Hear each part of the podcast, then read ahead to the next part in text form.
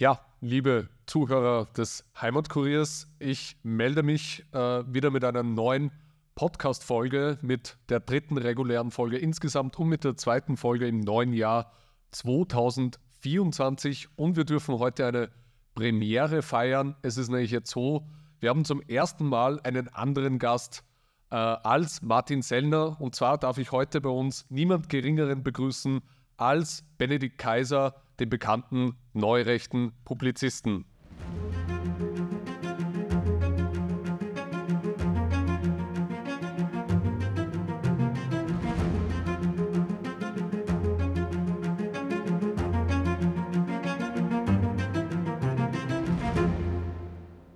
Lieber Benedikt, herzlich willkommen bei uns im Podcast. Ja, lieber Philipp, ich grüße dich und ich grüße in die Runde und danke für die Einladung. Gehen wir gleich in Medias Res, würde ich vorschlagen.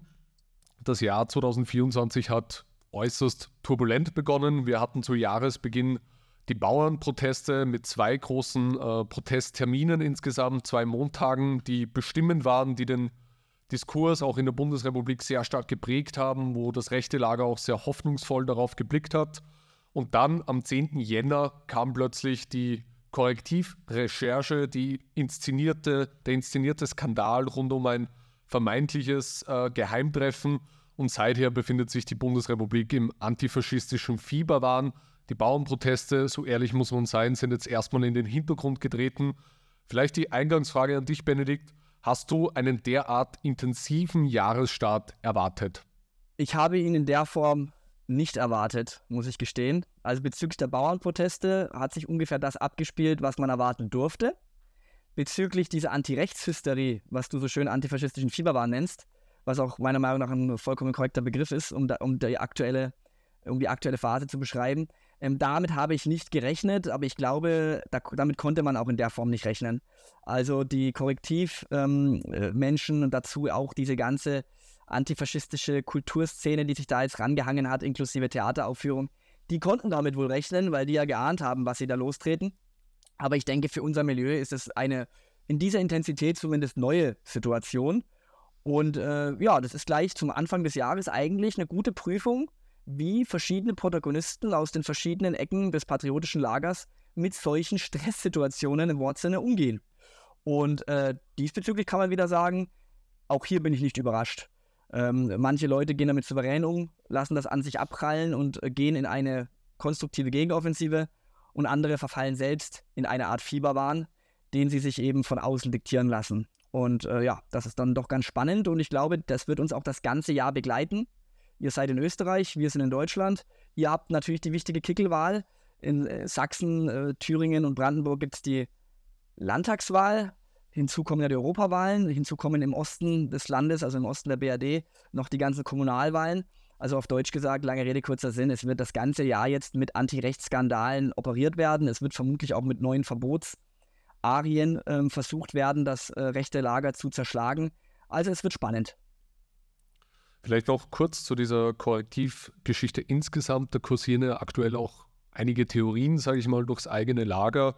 Manche sagen ja, das könnte eventuell vorgezogen worden sein als Reaktion auf die Bauernproteste. Sozusagen, man hätte den Zeitpunkt der Veröffentlichung eigentlich später geplant, vielleicht, wo man ja sagen kann, das wäre vielleicht auch strategisch günstiger gewesen, kurz vor den Wahlen, sodass ja auch die Reaktionszeit nicht mehr so lange ist. Und man hat das jetzt sozusagen als Reaktion auf die Bauernproteste vorgezogen und dann eben am 10. Jänner die Bombe gezündet. Wie schätzt du das ein? Kann ihr tatsächlich ist, ist das Kartell in der Lage, überhaupt sowas so kurzfristig dann zu ändern? Äh, oder projiziert man da auch in dieses Netzwerk ein bisschen zu viel, äh, ähm, sag ich mal, Planungsfähigkeit hinein oder Reaktionsmöglichkeiten hinein? Wie stehst du zu dieser Theorie, dass das eventuell später gedacht war, jetzt aber aufgrund der Bauernproteste jetzt schon gekommen ist? Ja, also ich glaube grundsätzlich, dass man Entwicklungen triggern kann, also auslösen kann. Ich glaube aber nicht, dass sich solche Prozesse systematisch steuern lassen. Ich glaube ehrlich gesagt, dass wir damit auch unserem politischen Gegner, so finanziell potent er auch sein mag und so gut, gut vernetzt er auch ist, Stichwort Geheimdienste, Stichwort Pressekooperation, da ist vermutlich auch einiges äh, vorliegend. Aber ich glaube, ähm, die können Prozesse auslösen, sie aber nicht komplett steuern, ähm, weil dafür ist die Politik zu Kontingent, sprich zu Ergebnis offen. Und dafür gibt es auch zu viele äh, unplanbare oder nicht planbare Elemente in diesem Prozess, zum Beispiel Reaktionsweisen äh, der Betroffenen. Das kann man eben nicht eins zu eins äh, vorausschauen. Also es ist, glaube ich, ein bisschen viel Spekulation, ob das jetzt geplant ist, ob das gesteuert ist. Ich glaube, das Entscheidende ist, dass man weiß, mit so etwas war zu rechnen. Äh, für diese These, die du jetzt skizziert hast, spricht natürlich, ähm, dass das Treffen in Potsdam, glaube ich, im November war. Ähm, dann das zweite skandalisierte Treffen bei einem ehemaligen CDU-Minister in Berlin oder Senator heißt es dort, ähm, war ja schon im Juli. Also ich gehe schon davon aus, dass soll derlei Informationen länger vorliegen, sowohl bei den Diensten als auch bei den entsprechenden Presseerzeugnissen, dass man auf einen passenden Moment gewartet hat. Ob der Moment jetzt die Bauernproteste waren oder ob das eben der allgemeine Höhenflug der Umfrageergebnisse der AfD war. Auch das wäre Spekulation. Fakt ist, die Lage ist jetzt, wie sie ist. Wir müssen in dieser Lage jetzt handeln und denken. Andersrum ist es noch besser, denken und dann handeln. Also von daher würde ich sagen, ob das jetzt inszeniert ist oder nicht, vom Zeitmanagement her, es ist jetzt, wie es ist. Also muss man jetzt damit umgehen. Und äh, zur Aufarbeitung der Zeitpunktfrage ist dann irgendwann noch in ruhigeren Zeiten die Gelegenheit gegeben. Aber jetzt sollte man sich, zumindest nach meinem Dafürhalten, nicht mit solchen Zeitpunktfragen aufhalten. Du hast einen äh, Tweet beziehungsweise einen Screenshot eines Tweets eines WDR-Journalisten ähm, kürzlich auf Twitter gepostet und schreibst dazu, Journalisten mit ÖRE, also ÖRR, öffentlich-rechtlicher Rundfunkhintergrund, die offene Werbung für Antifa-Plattformen machen. Äh, Hintergrund war der, dass ein Herr Martin Kaul, Journalist, ähm, einen Artikel der Recherche Nord geteilt hat. Ganz konkret bezogen auf diese Korrektivrecherche auch. Glaubst du, dass es hier im Hintergrund auch Verknüpfung mit sag ich mal, anonymen Rechercheportalen oder ähnlichen gibt, die Bezug zum linksextremen Antifa-Milieu haben. Also davon ist auszugehen. Also ich nehme da in den letzten Jahren eine stetige Radikalisierung des linksliberalen Mainstreams wahr. Es gab schon immer die Entwicklung, dass linksradikale Aktivisten und auch Journalisten, oft geht das ja Hand in Hand, dass die den Weg in den Mainstream gefunden haben. Es gab vor einigen Jahren beim Institut für Staatspolitik in Stellroda eine IFS-Studie, äh, im handlichen Format. Da ging es um den Weg in den Mainstream, wie, wie linke Journalisten den Ton angeben.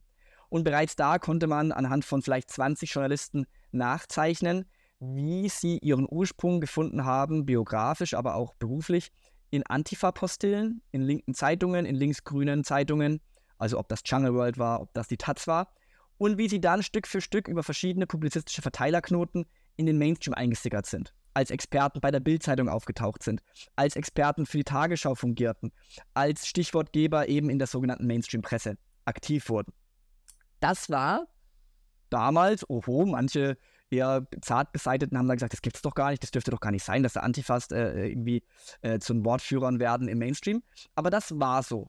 Mittlerweile hat sich das aber natürlich zugespitzt. Wir haben nicht nur mittlerweile noch mehr derartiger Erwerbsbiografien, die in der Antifa beginnen, äh, und dann äh, in der, im Mainstream landen, sondern wir haben jetzt auch eine Presselandschaft, in der, aufgrund auch der AfD-Erfolge mutmaßlich, in der nicht mehr verdeckt wird, mit wem man kooperiert. Ein Beispiel dafür, äh, die aktuellen sogenannten Spiegelrecherchen ähm, äh, zu diesen Vorfällen auf, einem, auf einer Berliner Dachterrasse bei einem ehemaligen CDU-Senator.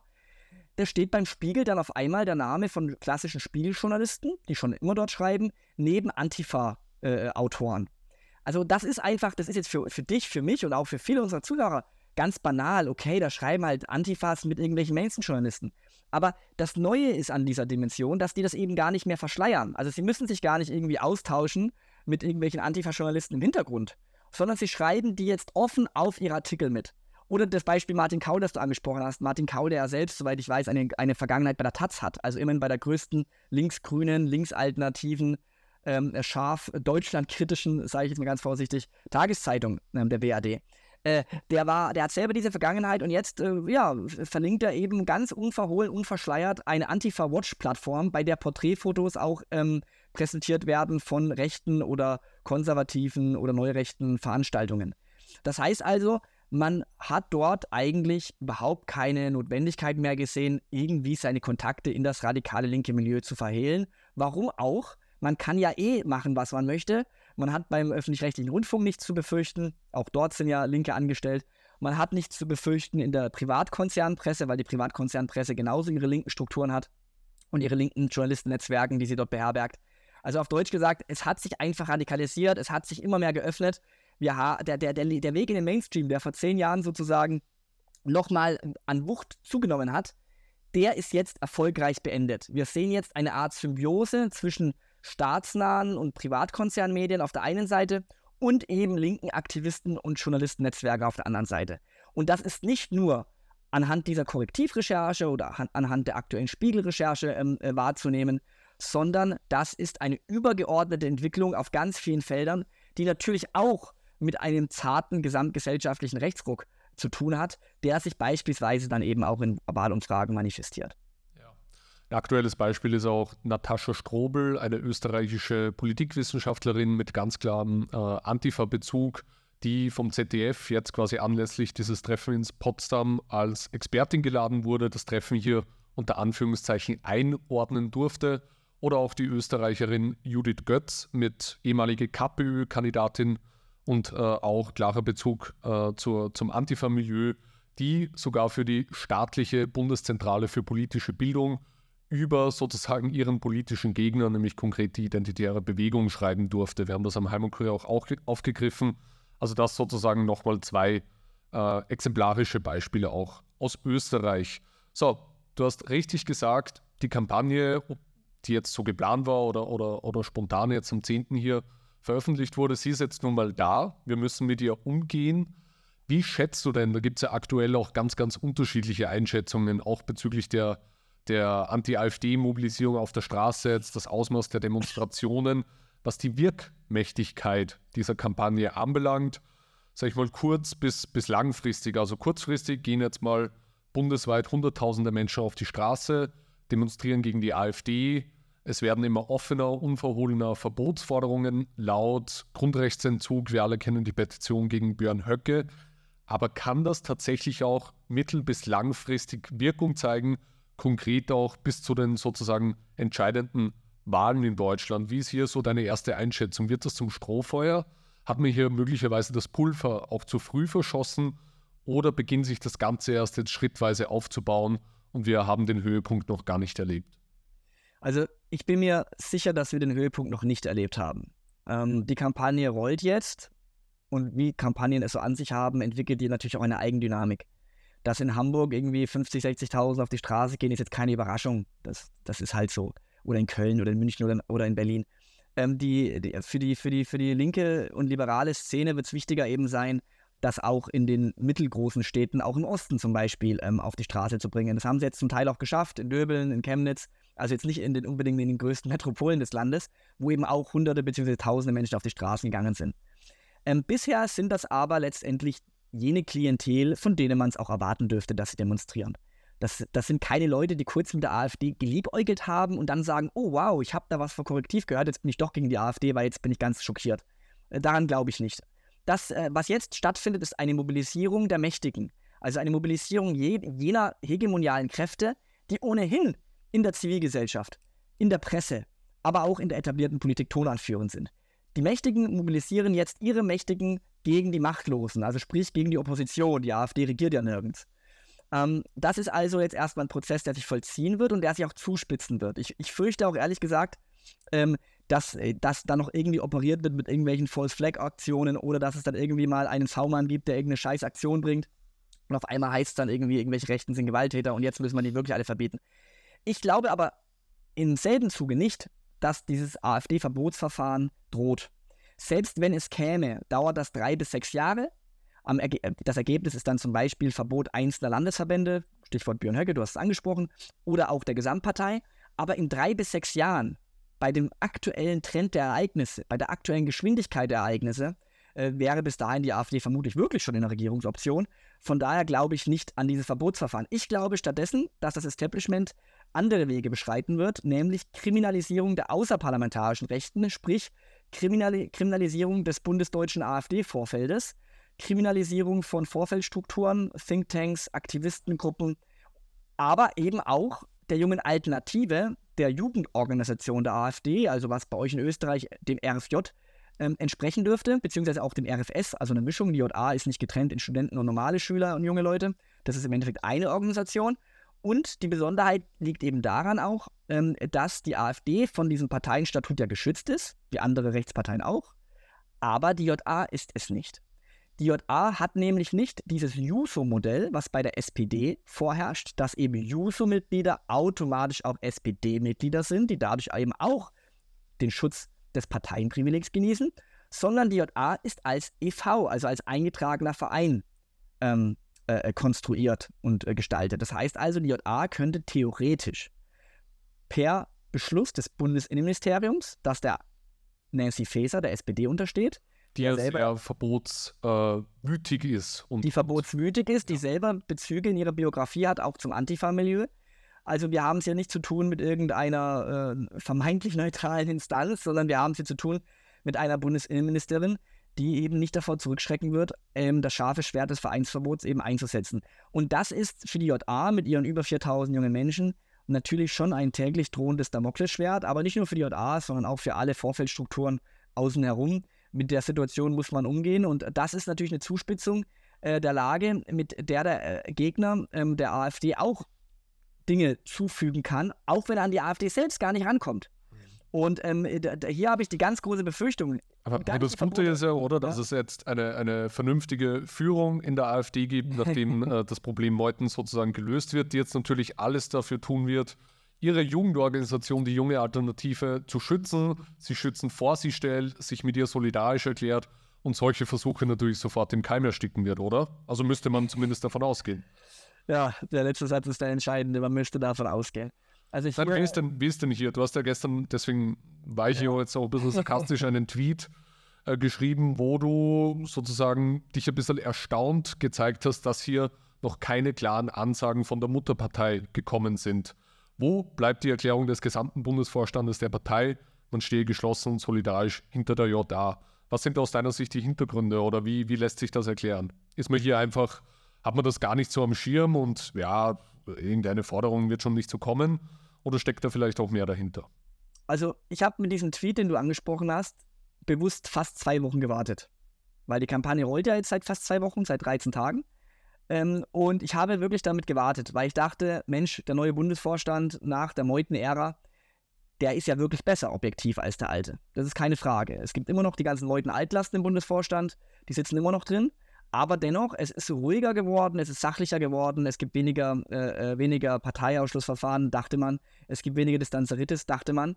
Tja, und jetzt entpuppt sich das so langsam, naja, als eine Legende, die man sich vielleicht auch zu eigen gemacht hat, weil man diese Legende eben auch durchaus gerne hörte. Also auch man selbst, dann nehme ich mich nicht aus. Natürlich war alles, was nach Meuthen kam, erstmal ein Fortschritt. Aber ich glaube, die Phase, in der man immer wieder gesagt hat, den Bundesvorstand nicht kritisieren, weil es ja besser als Leuten funktioniert. Ich glaube, die Zeit ist jetzt langsam mal abgelaufen. Also langsam muss der Bundesvorstand auch seine Leistungen unter Beweis stellen in Bezug auf das eigene Milieu. Keine Frage.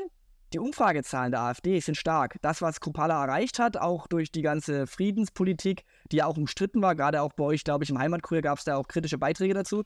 Aber man muss objektiv sagen, der Kupala-Kurs hat gerade im Osten die AfD nochmal einen massiven Push gegeben und die AfD steht jetzt zurecht bei über 30 Prozent. Das alleine bedeutet aber nicht, dass man deswegen andere Dinge nicht kritisieren darf.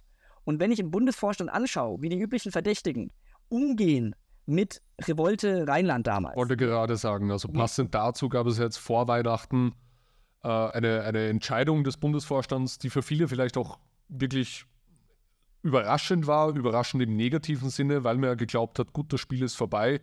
Und dann wurde hier eine, eine aktivistische Gruppe aus dem Vorfeld der, der Partei, die Revolte Rheinland, beziehungsweise aus dem metapolitischen Vorfeld ohne jeglichen erkennbaren äußeren Anlass. Es gab eigentlich keine Nachrichten darüber, keine Schlagzeilen. Die Gruppe war auch eher unbekannt.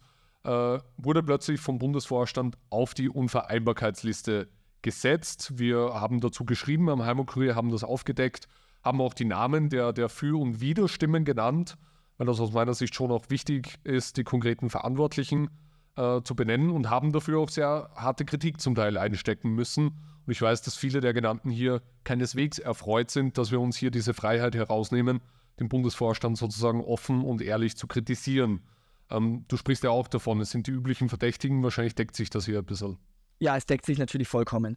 Dieselben Leute, die natürlich die Revolte kritisch gesehen haben, schweigen jetzt auch eisern zur JA-Geschichte. Und ähm, da muss man natürlich trotzdem sagen, das ist eine Stippe härter. Ähm, nichts gegen die Revolte. Aber die Revolte ist halt eine kleine Gruppe mit nicht großem Einfluss im Bundesgebiet, die halt im Rheinland operiert. Ähm, aber wir reden hier über die JA, wir reden hier über die eigene Jugendorganisation, wir reden hier über den Nachwuchs der Partei, die nämlich das Gesicht der Partei von morgen bestimmen wird. Und äh, da kann man nicht schweigen. Und was mir ganz sauer aufstößt, ist eben, dass es AfD-Leute gibt, die insgeheim sogar auf einen Schlag gegen die JA, na nicht warten, aber doch, die, die, denen das ganz gelegen kommt in ihrer Agenda, dann sind diese nervigen Störer weg. Mit ihrer Ideologie, mit ihrem Aktivismus, mit ihrem permanenten weltanschaulichen Gerede. Das sind die dann weg. Die überziehen doch eh immer. Das ist so der Tenor, den man teilweise wirklich hört. Hm. Und das ist natürlich schon schlimm, wenn dann eben, also das habe ich auch mal in diesem kleinen Büchlein, äh, die Partei und ihr Vorfeld so beschrieben. Das gegnerische Lager kann unserem, unserer Mosaikstruktur, unserem patriotischen Lager immer nur Risse verabreichen. Es kann Schläge verabreichen, die dann zu Rissen führen. Das Entscheidende sind aber nicht diese Schläge, die wir abbekommen. Die bekommen wir so oder so ab. Umso mehr Einfluss und umso mehr Erfolge wir haben, umso mehr Schläge werden wir abbekommen. Das ist eine logische politische Abfolge. Das Entscheidende daran ist, wie gehen wir, wie geht das patriotische Mosaik mit diesen Schlägen um? Und der richtige Weg ist natürlich, wie es Matthias Helferich sagt, wie es Björn Höcke sagt, wie es Christoph Berndt in Brandenburg sagt, wie es viele AfDler sagen, der richtige Weg wäre, entschlossen, gemeinsam, solidarisch mit diesen Schlägen umgehen und sich nicht spalten lassen. Nicht die Salamitaktik zulassen, so nach dem Motto, ja gut, die JA, ja, die kann man schon mal abtrennen, die haben halt auch wirklich ganz schöne rechte Leute dabei. Oder eben die Revolte oder was auch immer. Oder ein Prozent oder das IFS oder aktivistische Gruppen anderer Art. Nein, hier geht es wirklich darum, dass hier die Leute das Bewusstsein nicht zeigen, dass es hier um mehr geht als in Anführungszeichen, nicht falsch verstehen, nur um die JA. Hier geht es darum, dass das etablierte Lager einen Keil treiben möchte in das gesamte patriotische Lager. Und die Gefahr ist, dass es eben Kräfte gibt innerhalb der AfD und ganz konkret auch im Bundesvorstand, die eben dann nicht sagen, ich stelle mich jetzt mit allen Mann aus dem Bundesvorstand, stelle ich mich jetzt hin, gebe eine Pressekonferenz und sage, dann sind wir eben vielleicht, das kann man ja sogar theoretisch sagen aus meinem Sicht, da bin ich ja relativ liberal, dann kann man ja sagen, wir sind nicht mit allem einverstanden, was in der JA passiert, aber müssen wir auch nicht sein. Eine Jugendorganisation hat das Anrecht der Jugend, auch mal wieder den Stachel zu lücken, mal provokanter zu agieren, mal offener zu sein, mal kontroverser zu sein. Wir stehen hinter der JA, wir stehen entschlossen gegen den Versuch der Mainstream-Presse, gegen den Versuch der antifaschistischen Einheitspresse. Wir stehen entschlossen dagegen, wir halten zusammen und selbst wenn die JA verboten wird, wir weichen nicht. Wir lassen uns unsere Jugend nicht von uns abtrennen. Wir lassen uns unseren Jungbrunnen sozusagen nicht vergiften. Das müsste man sagen. Und stattdessen ist Schweigen. Und der Unterschied jetzt zur Leutenzeit ist ganz einfach der, dass es jetzt im Bundesvorstand nicht ein oder zwei gute Leute gibt, sondern es gibt jetzt vier, fünf, sechs, sieben gute Leute. Und die dürfen nicht länger schweigen. Die müssen jetzt zeigen, dass sie die Meuten Altlast, die auch im Bundesvorstand sitzt, dass sie gegen diese Leute zumindest nicht rebellieren, aber zumindest klar sagen, Leute, wir sind nicht mehr 2016 oder 2020, wir leben 2024. Wir leben in aufgeheizten Zeiten, wir leben, wie du so schön gesagt hast, vor einem antifaschistischen Fieberwahn. Und es hilft jetzt nicht, sich von diesem Fieberwahn anstecken zu lassen, wenn man die Möglichkeit hat, gesund zu bleiben, nämlich sich nicht anstecken zu lassen. Und diese Möglichkeit hat die AfD. Das ist eine Position der Stärke, die sie jetzt eigentlich hat. Und diese Stärke müssen sie jetzt auch vermitteln, diese Stärke müssen sie ausstrahlen.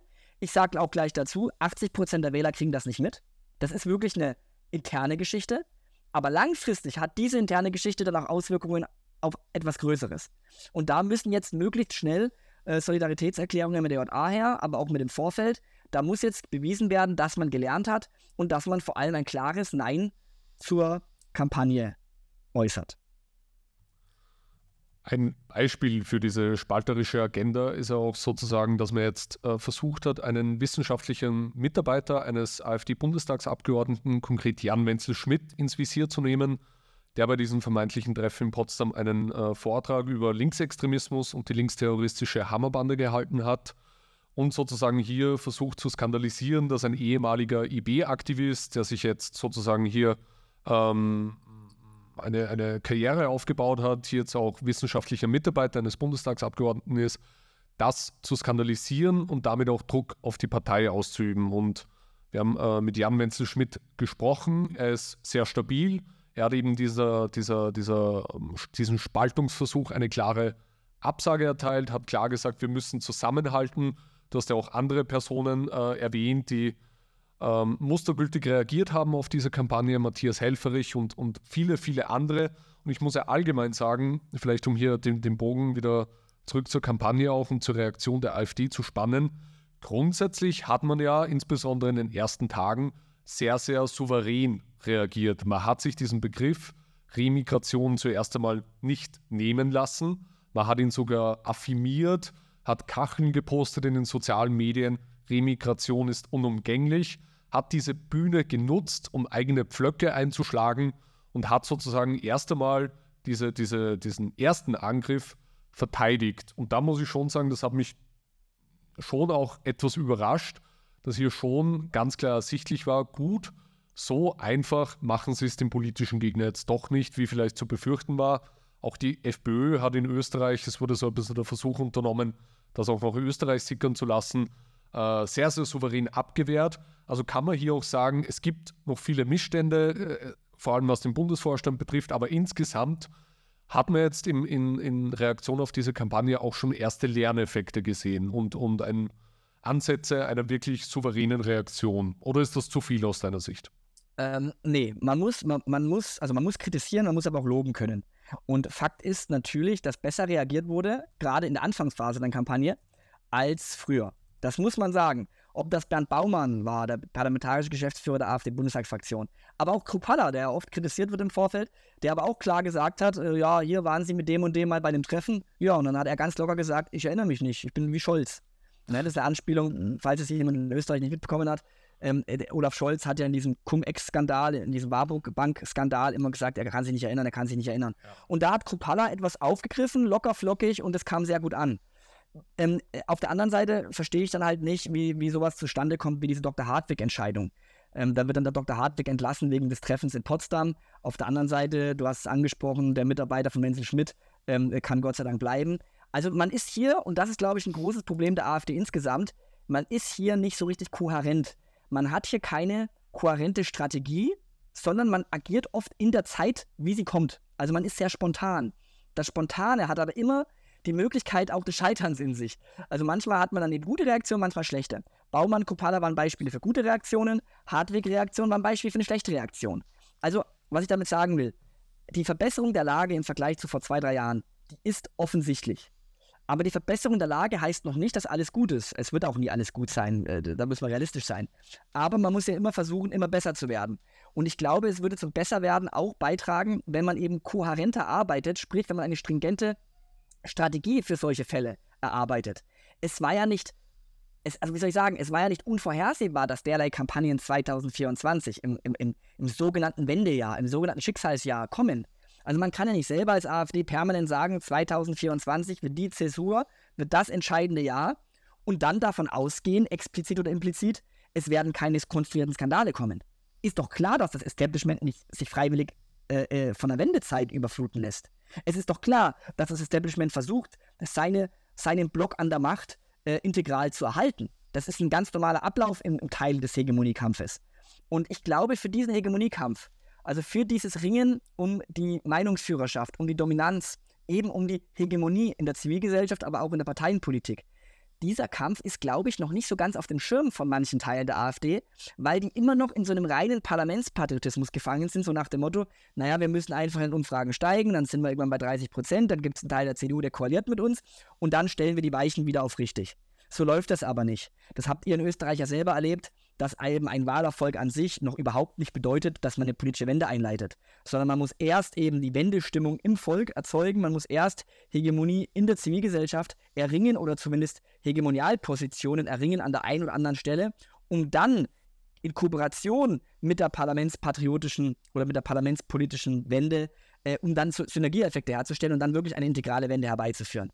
Aber das haben, glaube ich, manche Akteure noch nicht ganz verinnerlicht. Und meine Hoffnung ist, dass, dass in diesen Krisenschüben, die wir jetzt erleben, dieses Bewusstsein Stück für Stück heranreift, durch die konstruktiven Kräfte im Vorfeld, durch die konstruktiven Kräfte aber auch, die innerhalb der AfD agieren. Und die Namen haben wir jetzt genannt. Die, diese Kräfte gibt es ja.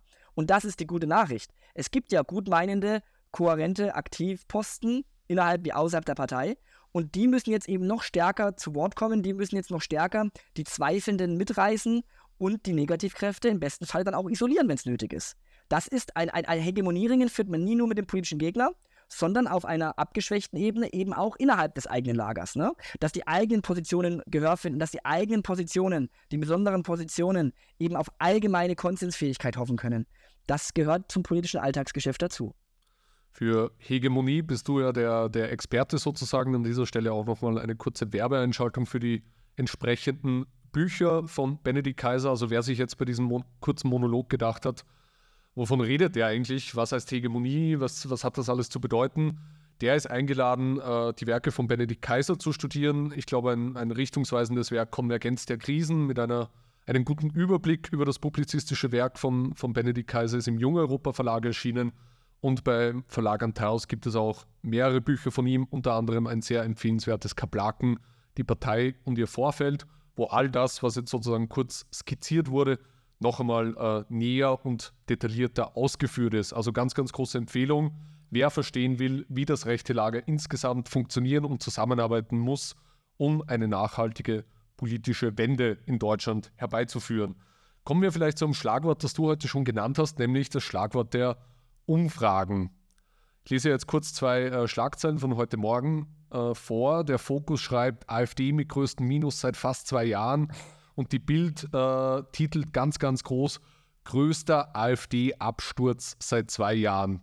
Konkret geht es um 1,5 Prozent äh, in einer Verlust in einer Inzo-Umfrage. Man war sozusagen vor den Protesten auf 23 Prozent und ist jetzt auf 21,5 Prozent unter Anführungszeichen gestürzt. Ich möchte hier noch erwähnen, dass es andere Umfragen gibt, äh, die quasi nach diesem ganzen Skandal durchgeführt wurden. Zum einen das Institut Verian, äh, das die AfD stabil bei 22 Prozent sieht. Forsa vom 16.01. sieht die AfD stabil bei 22 Prozent und auch die Forschungsgruppe Wahlen sieht die AfD stabil bei 22 Prozent. Da war sie gar nicht auf 23 Prozent. Also natürlich, wie, wie schätzt du das ein? Umfragen sind immer auch äh, politische Meinungsmache zu einem Gutteil. Aber kann jetzt sozusagen diese, diese Schlagzeile größter AfD-Absturz auch eine gewisse Eigendynamik entwickeln und möglicherweise in der, in der Partei für, für erste Panikreaktionen sorgen? Wie schätzt du den ganzen Themenkomplex Umfragen ein in, angesichts dessen? Also es ist, es ist natürlich lächerlich, ähm, diese, diese Schlagzeile aus der Bild, die du zitiert hast größter Absturz etc., das ist natürlich lächerlich. Wenn man bedenkt, dass die Werteunion als liberal-konservative Splitterpartei und auch das Bündnis Sarah Wagenknecht als linkspopulistische Kleinpartei, dass die beiden gerade angekündigt hatten, sich als Parteien zu formieren. Und es läuft gerade eine bundesweite Kampagne gegen die AfD. Und man verliert dann in Anführungszeichen bei INSA nur 1,5 Prozentpunkte ja, ich glaube, damit kann man sehr gut leben. Also ich, ich meine, muss sagen, die anderen Parteien haben auch nicht dazu gewonnen. Ja. Die SPD hat weiter verloren, ja. CDU hat verloren, die Grüne ganz, ganz leicht dazu gewonnen. Also die Ampel kommt insgesamt äh, nicht gut weg in diesen Umfragen. Ja, es ist, es ist, es ist komplett, also aus meiner Sicht ist es wirklich lächerlich. Ähm, äh, man versucht hier ein Bild zu erzeugen, die AfD ist jetzt im Abwärtstrend und man hofft natürlich darauf, und diese Hoffnung ist vielleicht nicht ganz unbegründet, bedauerlicherweise, man hofft natürlich darauf, dass es jetzt in der AfD die üblichen Verdächtigen gibt, die jetzt eben losheulen und eben sagen, ja Mensch, der Kopala ist schuld oder Mensch, äh, die, die, das Vorfeld ist schuld oder das, das ist schuld. Der, der, Kern der ganzen Sache eigentlich. Genau. Ja, alle Dinge, die wir in den letzten Wochen erfahren haben, der Potsdam-Skandal, äh, sämtliche Verbotsdiskurse, die geführt wurden, angefangen von der Mutterpartei über die Jugendorganisation und jetzt sozusagen diese platzierten, aufgeblasenen Umfragen, die haben als Zielgruppe eigentlich aus meiner Sicht immer die Partei selbst. Völlig richtig. sozusagen zu Reaktionen in der Partei führen. Da geht es ja nicht um die grünen Wähler, die jetzt sagen, hahaha, die AfD minus 1,5 Prozent, äh, jetzt gehe ich gleich noch einmal auf eine Demo, ist ja völlig irrelevant, sondern ich glaube, die Zielgruppe ist immer die Partei selbst und das Ziel ist es immer, Unfrieden und Spaltung in der Partei herbeizuführen. Völlig richtig, völlig richtig. Da habe ich nichts zu ergänzen, nur einen Satz, nämlich, dass es deswegen darauf ankommt, den Mainstream-Medien ihren Resonanzraum innerhalb unseres Lagers zu nehmen.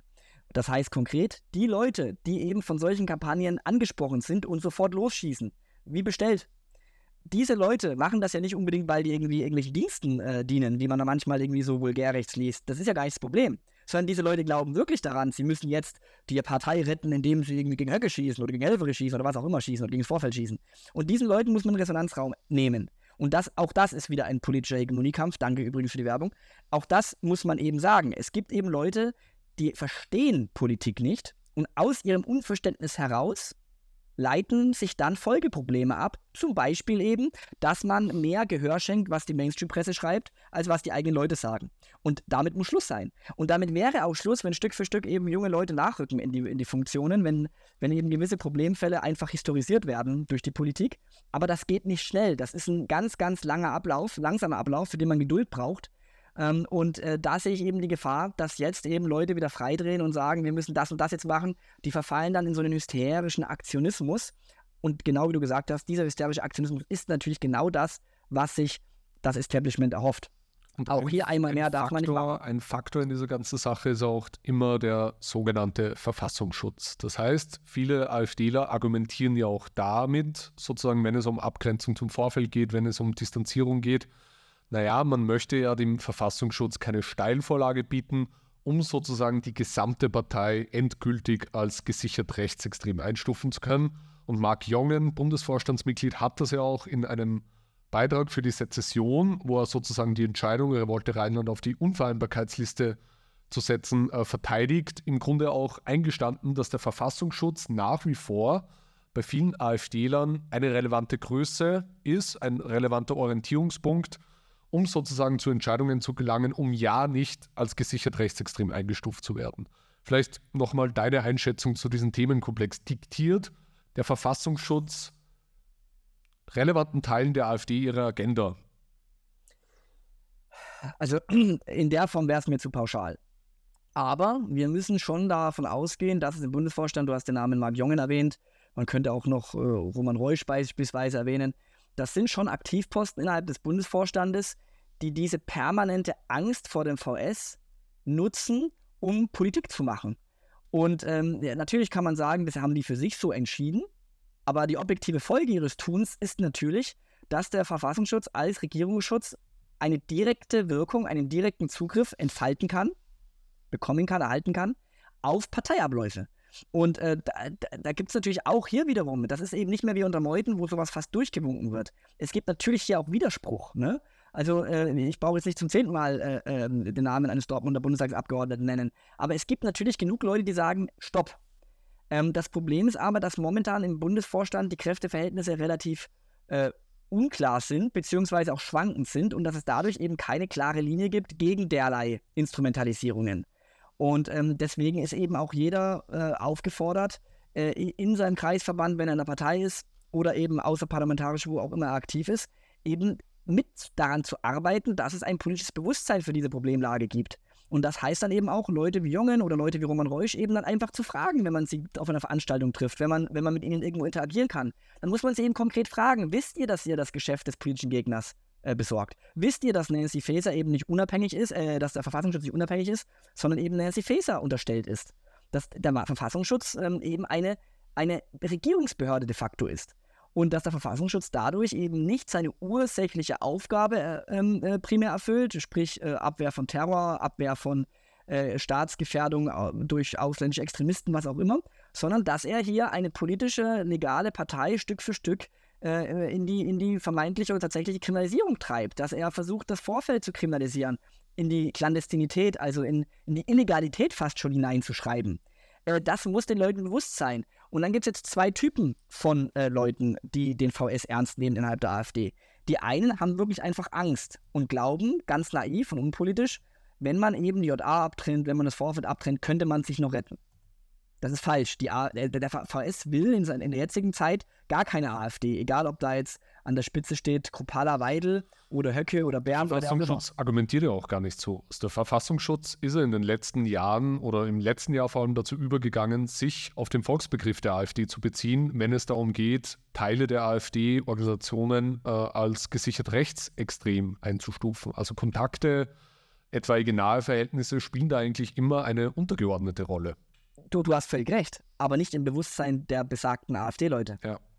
Da, was objektiv richtig ist, ist das, was du sagst. Ja. Was aber die Leute subjektiv empfinden, das hat ja die Folgen auf die Parteiwirklichkeit. Mhm. Es gibt eben ein objektives politisches Bewusstsein, das bei vielen Leuten nicht vorliegt und dadurch lassen sie sich von subjektiven Emotionen, von subjektiven Empfindungen treiben. Und indem sie sich so treiben lassen, verlieren sie eben manchmal auch äh, so ein bisschen den Halt im Politischen. Und äh, dadurch verwechseln sie dann manchmal Richtiges und Falsches, ja. was, was eben zu Entscheidungen führt, die wir alle Tag für Tag kritisieren.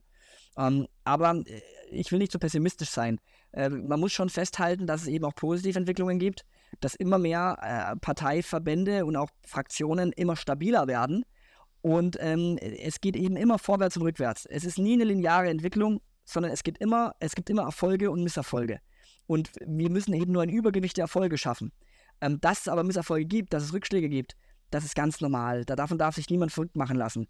Und selbst wenn die AfD bei 15 Prozent mal wieder in Umfragen steht und zurückfällt und wirklich einen Einbruch erleben würde, selbst dann wäre noch nichts verloren. Ähm, das Problem ist, die Leute hatten jetzt ein, eineinhalb Jahre lang eine Phase, wo immer wieder alles nur nach oben ging. Es wurde alles besser, nach den Zahlen zumindest. Und jetzt sind die Leute die Niederlagen irgendwie gerade nicht so richtig gewöhnt. Aber die Niederlagen, die kommen, die Tiefschläge, die kommen. Und der siegt am Ende, der eben Geduld hat, der die Kernarbeit leistet, der eben wirklich eine Strategie hat, die aus Nah- und Fernzielen, aus durchaus auch realistischen Nah- und Fernzielen besteht. Und der verliert, der in Panik gerät und eben alles auf eine Karte setzt. Und von daher muss ich wirklich nochmal sagen, Geduld zahlt sich aus, nachhaltige Aufbauarbeit zahlt sich aus, auch in Zeiten des antifaschistischen Fieberwahns. Ja, liebe Zuhörer unseres Podcastes, leider gab es dann an dieser Stelle ein technisches Problem, äh, und zwar beim Export, beim Speichern der Aufnahme. Ähm, ich habe mit Benedikt Kaiser dann noch etwa 15 Minuten äh, gesprochen. Es ist leider sehr, sehr schade, dass dieser Teil äh, nicht mehr verfügbar ist. Unser Techniker war jetzt ja, mehrere Stunden äh, damit beschäftigt, äh, diesen Teil noch zu retten, leider vergeblich. Deswegen äh, fasse ich möglichst kompakt die Dinge, die wir noch besprochen haben, in diesen letzten 15 Minuten zusammen. Also meine letzte Frage hatte ja auf die kommenden Wahlen, auf das Superwahljahr 2024 abgezielt. Und Benedikt Kaiser hat dann sozusagen die Frage, welche Chancen und Risiken diese Wahlen bergen, geantwortet, ähm, dass sozusagen die Wahlen in, in Thüringen und Sachsen und so wie in diesen Bundesländern jeweils die AfD aufgestellt ist, man sozusagen ganz unterschiedliche Herangehensweisen studieren kann. In Thüringen eine AfD, die einerseits die Bedeutung des politischen Vorfeldes erkannt hat, die erkannt hat, dass man möglicherweise stärkste Kraft wird, aber sich deswegen keine Illusionen über die Möglichkeiten einer entsprechenden Regierung macht. Man weiß, dass hier sozusagen ein ganzer Apparat äh, einem gegenübersteht und man blickt deswegen nicht nur auf die Wahlen im Jahr 24, sondern auch darüber hinaus und hat sozusagen einen regelrechten Stufenplan und einen sehr weiten Horizont. Das zur AfD Thüringen und er führt weiter aus, dass das in Teilen der AfD in Sachsen diese Weitsicht aus seiner Sicht fehlt. Dort ist man sehr stark fokussiert auf diese Wahl 24 ist davon überzeugt, dass man dann sozusagen zur bestimmenden Regierungskraft ist, gibt sich gegenüber des Widerstandes der Zivilgesellschaft, aber auch aus dem Beamtenapparat gewissen Illusionen hin, glaubt, dass das alles kein Problem ist und ist auch sehr anfällig dafür, ähm, ja, etwaige Koalitionen etc. mit der CDU einzugehen. Also man sieht sich hier sozusagen nach 24 schon in entsprechender Regierungsverantwortung, man wird dann alles ändern und dann, sobald man hier an der Macht ist, sozusagen wird alles besser und ignoriert damit auch entsprechende Erfahrungen einer rechten Regierungsbeteiligung, wie zum Beispiel in Österreich ähm, unter Schwarz-Blau, wo eben genau diese Illusion sozusagen zur, ja, zu einem herben Rückschlag für das gesamte rechte Lager geführt hat. Das war mal Punkt 1. Wie gesagt, ich versuche das jetzt mehrere Stunden danach noch einmal zu rekonstruieren. Äh, wir haben dann auch noch kurz über die sehr äh, positiven Reaktionen der FPÖ sozusagen äh, gesprochen auf diese aktuelle Schmutzkübelkampagne, die ja auch versucht wird, nach äh, Österreich zu tragen.